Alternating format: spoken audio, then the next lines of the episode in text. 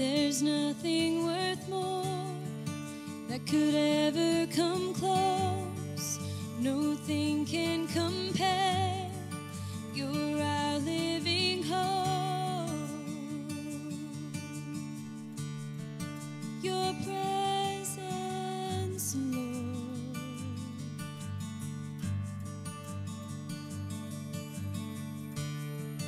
I've tasted and seen sweetest of loves when my heart becomes free and my shame is undone.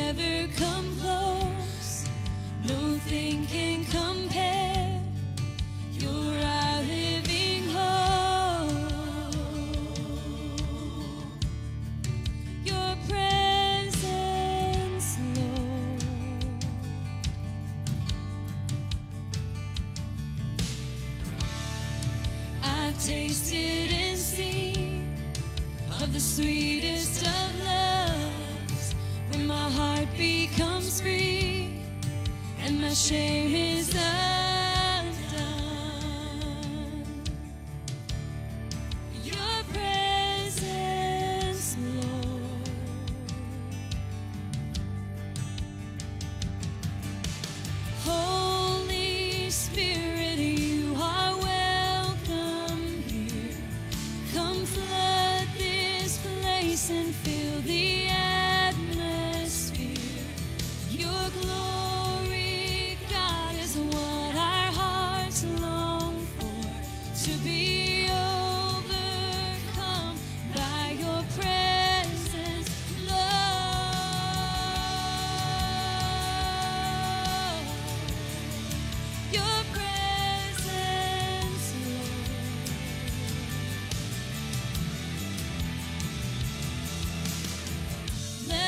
Become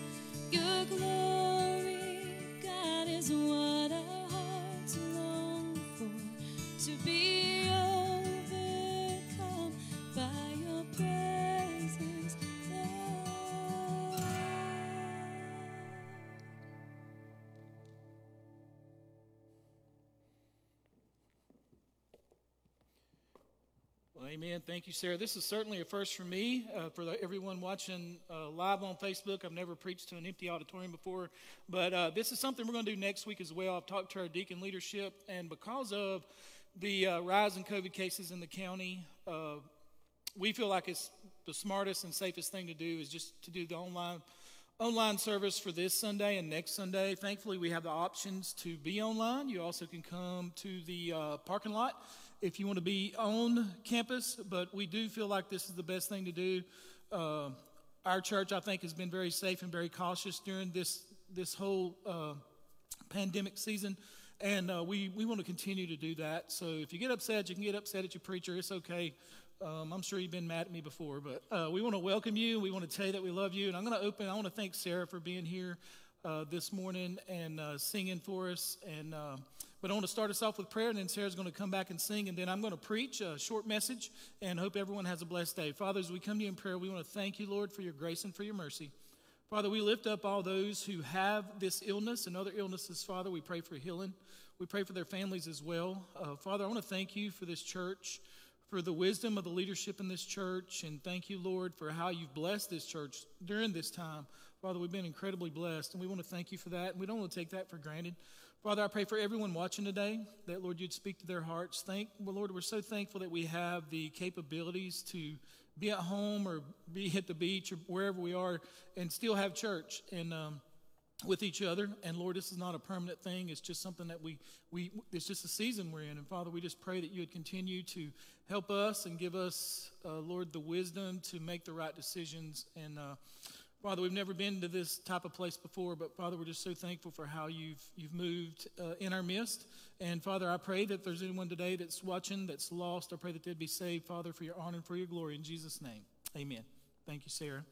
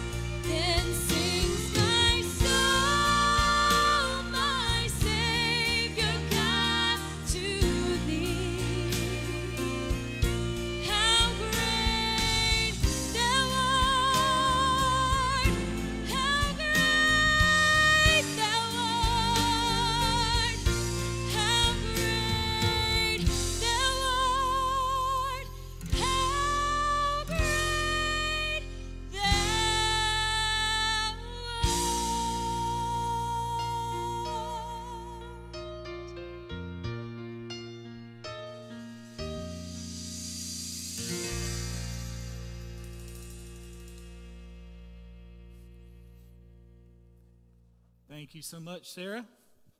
I'm going to ask you if you have your Bibles to turn to Psalm chapter 19. Last week we talked about this thought that God is speaking, and we looked at creation. And that uh, we talked about last week, that's God's general revelation. And one thing about creation speaking is this is that God is speaking continually, He's speaking globally, and He's speaking intellectually, if, if I could say that, which means this you can know God from just creation. I'm not saying a person can be saved just by knowing God from creation, but a person can know God just from creation. And today we're going to talk about how God speaks through his special revelation, which is this book I'm holding in my hand. What an amazing book. Most amazing book ever written. It's the bestseller. Verse 7 says this God speaking through David about his word, the law of the Lord is perfect, converting the soul. The testimony of the Lord is sure, making wise the simple. The statutes of the Lord are right, rejoicing the heart. The commandment of the Lord is pure, enlightening the eyes. The fear of the Lord is clean, enduring forever. The judgments of the Lord are true and righteous altogether. More to be desired are they than gold, yea, much than much fine gold, sweeter than honey and the honeycomb. Father, as we come to you in prayer, we want to thank you for your word. Father, we pray that you'd bless this time. And Father, for those of us that are born again, I pray that we'd make a fresh commitment to read your word every day. Lord, it, it, converts the soul, it rejoices the heart. Father, your word is true. It's the only source of truth that we have in the world that we can really put our faith and trust in. And Father, it's going to endure for all time. And so, Father, we want to thank you, Lord, that we have the opportunity not only to read the word, but to hear it sung, as Sarah so beautifully sang, but Lord, also to preach it, to teach it, to listen, and to learn and grow. Father, and we're to desire this um, as a baby does milk is what Peter told us. And Father, I pray that we would. Father, we want to tell you that we love you today. In Jesus' name I pray. Amen. The word Bible comes from the Greek term meaning books or book. The Bible is God's written revelation of his will to humanity. We're surrounded by Bibles. I probably have 75 Bibles on my phone. I have a, uh, an app on my phone that has over, I think, over probably 110 translations on it. The Gideons have an app now that has it in so many different languages. We have Bibles everywhere. 80, uh, some interesting stats, though, about 88 to 92% of every American household has at least one Bible. When I was growing up, we didn't go to church, but we had a family Bible. 80% think the Bible is sacred. The average household has about 4.4 Bibles. If they do read it, the majority, 57%, say they only read their Bibles four times a year or less. 26% of Americans say they read their Bibles on a regular basis, which is four more times a week. Younger people, a majority of 57% of those ages 18 to 28 read their Bibles less than three times a year, if at all. This book is remarkably unified. It directs our attention to one person, and from Genesis to Revelation, it screams on every page just about that Jesus Christ is Lord. It's 66 books. 1,189 chapters, 31,102 verses. Every word is inerrant, infallible, authoritative, sufficient, are God's words for eternal life. Why would we proclaim any, anything else? Over 50 authors wrote this book, over, covering over 2,000 years. You cannot say the Bible is God's word and then add, but this part isn't true and other parts are. It is infallible. Our belief here is that it about the Bible is we affirm the Bible's inspiration its inerrancy, its authority, its historicity, its veracity, and its sufficiency in all things. All we do here is preach the Bible, teach the Bible. When we had VBS, we talked about the Bible. Everything here is about the Bible because it's the only source of tr- truth in the world. It's the only way we know Jesus, the only way we can know God is through His Word. And there are five things I'm going to talk about real quickly this morning about God's Word from Psalm 19. And the first one is this God's Word converts. Notice the, the verse it says God's word is perfect. Notice the word perfect, converting the soul. Notice the word perfect in the Hebrew. It's, this word means, the Hebrew word means it's perfect not as opposed to imperfect, but perfect as opposed to incomplete. So that is to say that Scripture, this law of the Lord, leaves nothing out. It's the idea that it lacks nothing, but more importantly, that it possesses everything. One lexicon put it this way it is all sided, so as to cover all aspects of something. Another way to say something, to say that that is nothing should be taken from it or should be added to it. I'm reminded what Revelation 22 says. The Lord speaking says this I warn everyone who hears the words of the prophecy of this scroll If anyone adds anything to them, God will add to that person the plagues described in this scroll. And if anyone takes words away from this scroll of prophecy, God will take away from that person any share of the tree of life in the holy city, which are described in this scroll. Who do you think you are to tell God what is right and what is wrong?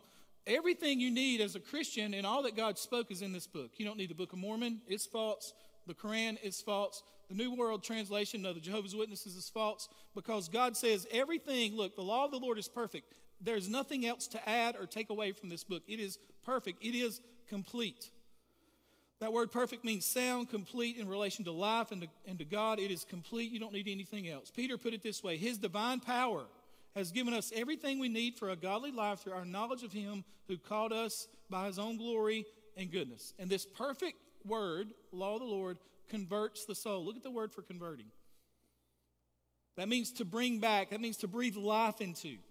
That means your soul, God will convert your soul. The word for soul in the Hebrew is nephesh, the inner person. Yourself, your soul, your person, your heart, your mind. It is always your soul, and it always means the inner person. This is why reading the Bible for yourself is so important because it will refresh and convert your soul. That's why we preach the Bible and we don't have to get emotional. We don't have to add things to God's word because God's word alone is perfect and it converts the inner being, that part of you that is real, that is eternal, that part of you that medicine can't touch, that other things can't help or heal, God's word can because his word is perfect and it converts the soul. Look at that verse. Think about how amazing that is. Think about how God can change your life by converting, refreshing, breathing life into your soul by reading this book. Isn't that amazing? What God will do. Why would you not read the Bible? I don't understand people that don't read the Bible, even a little bit at a time. One, one pastor put it this way So here is God's testimony. Scripture is totally comprehensive so as to transform the whole inner person. That's amazing. That's mind blowing. That's life changing. Nothing else can do that. You may have a favorite TV program, but it can't do nothing to your soul. It may do a lot for your heart and your head and your feelings, but it can't touch your soul. The scripture utterly sufficient for the transformation, restoration, for the perfection, the conversion, the salvation of the inner person. The Bible is always targeting the soul. And when the soul is transformed, behavior follows in a righteous pattern.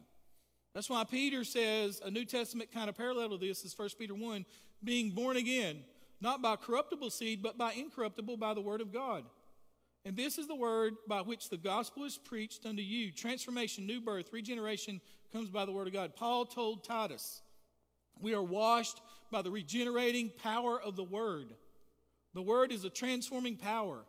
I need to remind us all it's not the mechanics of the preacher, it's not the skill of the preacher, it's not the cleverness of the preacher, it's not the strategy, it's not the slick packaging, it's the word. It is the word.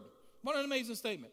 If you want your inner person totally transformed, this is the work of God, and only the Word of God can do that. Why would you not read this book? Why would you not?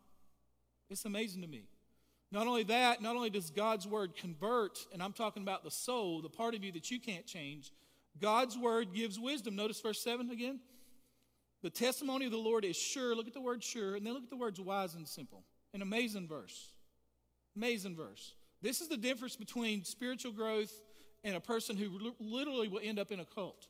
Look at the words wise and simple and the word sure. The word sure means no exaggeration. They are sure. God is not exaggerating. God doesn't have to. God's not like Baptist preachers. He don't have to exaggerate. Everything here is sure. The Bible is sure. It is inerrant. It is sure. God is trustworthy. His word is sure. All of the millions of books in libraries, there's only one that is sure, and that is this one. You can trust His word. Follow it. You don't need to edit it. You don't need to ex- take things out of it. You just need to follow it. Peter put it this way in another portion of Scripture. He says, And so we have the prophetic word confirmed, sure, which you do well to heed, as a light that shines in a dark place until the day dawns and the morning star rises in your hearts. Knowing this first, that no prophecy of Scripture is of any private in- interpretation, for prophecy never came by the will of man, but, but holy men of God spoke as they were moved by the Holy Spirit. Look at the word simple. The testimony of the Lord is sure, making wise, you want to be wise, the simple. In the Hebrew word, this is a bad word, simple. Notice, the little word simple of the Hebrew language comes from a root word that means an open door. A simple minded person was somebody whose mind was always open And if somebody came along and said, Oh, I have an open mind, a Jewish person is liable to say, Well, shut it. Because that's an indication that you don't know what to retain and what to let go. Because your, do- their door is always open. You have a door to discriminate against falsehood. That's what every door is for to let someone in and to keep someone out. If I'm in my office and I'm with someone and my door is shut, no one can come in. A simple minded person, the door is always open. Their, their ideas about religion are always open. Truth is a closed door. That's how you get wise. Two plus two is four. A simple minded person with an open mind would say, well, maybe not.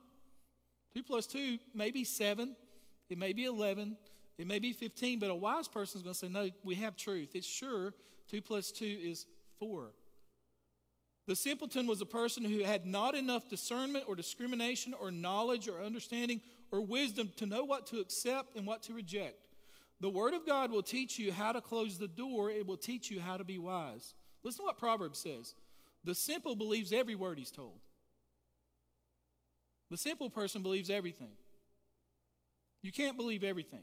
You have to believe the truth. That's why Paul told the church at Corinth that we should take every thought captive and make it obedient to Christ. That's why Peter said, as babies desire the pure milk of the word that you may grow. Look at the word wise, chakam in, in the Hebrew. It means skilled in all aspects of living. It will train you to be skilled in all aspects of living. What else could you possibly want? You want deeper knowledge of God? Then read His Word. Read His Word. It's how you handle life. Read the Bible and be wise. Don't be a simple minded person. Not only that, but God's Word, number three, brings joy. Notice what the Bible says in verse 8 The statutes of the Lord are right, rejoicing the heart. The statutes of the Lord are right. Look at the word right. Not right as opposed to wrong in the Hebrew, but the right path. They lay out the right path. The word is a lamp, the word is a light, but it's also a path. This is the way to walk in it. There's a way that seems right to man, but the end thereof is death, but God has a path. Take a path. I know people my age, I'm 51, and if you go to the courthouse on Monday, if they're having court now, there'll be guys my age at court, still going to court over things that we did when we were teenagers. They're on the wrong path. God's word will put you on the right path. The statutes of the Lord are right. You're going to be going down the right road. There's a word in the Hebrew called shagah, which means to go astray, to go off the path. What that means was uh, Solomon would use that word to talk about men, especially. He said, As a bird leaves its nest, so does a man leave his way. He goes shagah, he goes off the path. In Deuteronomy, it says, Cursed is anyone who makes another stray. Proverbs 5 23, it's talking about causing a person to go off the wrong path. Proverbs 5:23 says, "He shall die without instruction in the greatness of his folly, he shall go astray." He's on the wrong path. Proverbs 28 says this, "Whoever causes the upright to go astray in an evil way, he himself will fall into his own pit." The Bible causes you to go on the right path. The statutes of the Lord are right, and because of that, because you're on the right path, the Bible says it rejoices the heart. Isn't it amazing that this book will touch your soul and it will rejoice your heart? Why would a person not read the Bible? I just don't understand that. Look at the word joy or rejoicing. The doctrines of Scripture create a right path, a way to think, a way to walk that produces joy. True joy comes from following God's word. Isn't it amazing? This book is amazing. Jeremiah 15, 16 says this. Everybody rejected Jeremiah. Everybody rejected the word of God through him. But he said this to God your words were found, and I did eat them, and your word was in me, and the joy and rejoicing of my heart became. He found joy. He was the only one who obeyed the word, and everybody disobeyed. Everyone rejected him, threw him in a pit, but the word of God brought him joy. During Paul's deepest, darkest days, he was still rejoicing because he had joy in God's word. Jesus said this Happy are those who hear the word and obey it. That's real happiness. That's genuine bliss, genuine joy. Imagine facing eternity without God's word. This book can make wise the sim- make wise the simple. It's true. It'll convert the soul, and it brings true, lasting joy in your heart. What an amazing book. And then, fourthly, God's word is clear. Notice what verse 8 says the commandment of the Lord is pure, enlightening the eyes. Look at the word pure. It means clear, lucid. It, that is to say that it's not that it's not to confuse you. This is to eliminate your confusion. It's to have guidelines. The Word of God here, there just aren't any cultural barriers to God's Word. God's word is pure, it is clear, it is lucid. Anyone can understand it. I remember preaching God's word and sharing my testimony when I was in uh, the Philippines. We went over there and did a medical mission. I led the basketball um, mission side of it. Dr. Falkenberry and Dixie led the medical side of it. And we would play basketball while they do a medical clinic. And at, at, the halftime, I would share my testimony and talk about God's word. And I remember being on a, a Ligwe Island. We called it Gilligan's Island. It was a really small island. And they had power at night for about three hours. They had a generator. Uh, they had a basketball court, though, and those guys were really good at basketball. But they also had a little jail cell there, just one, a one room cell. I wish I had a picture of it. And I said, Why is this cell here? And it says, Because the men would get so rowdy at night that the only way to, to protect themselves and protect others was throw them in a jail cell. So throw them in that little jail cell, which was just out in the open. It just looked like an outhouse. And I remember preaching, and I said this I said, God's word will keep you out of that jail cell. And all those guys got really quiet, every one of them. And I said, How many of you guys have been in the jail cell? All them basketball players. All of them, but about two raising their hands. I said, Do you like it? And through the translator, they said, No. And I said, Well, Jesus will keep you out of there. Place your faith and trust in Jesus. Repent of your sin because God's word is so clear. God's word is right. And not only that, but the last thing is this God's word is convicting. Look at verses 9 and 10.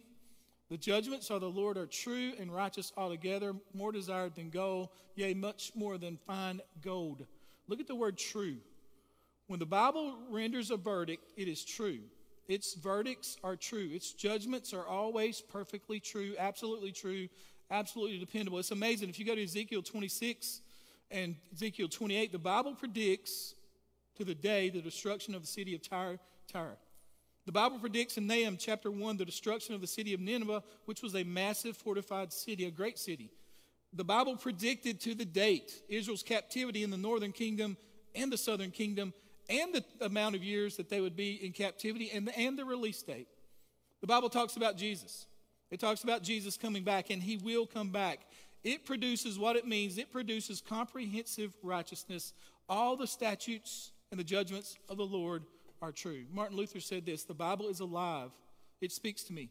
It has feet, it runs after me, it has hands, it lays hold of me. Augustine, one of the great early theologians from northern Africa, I believe, was by his own uh, admission a very immoral person, very smart person, though, one of the smartest men of his day.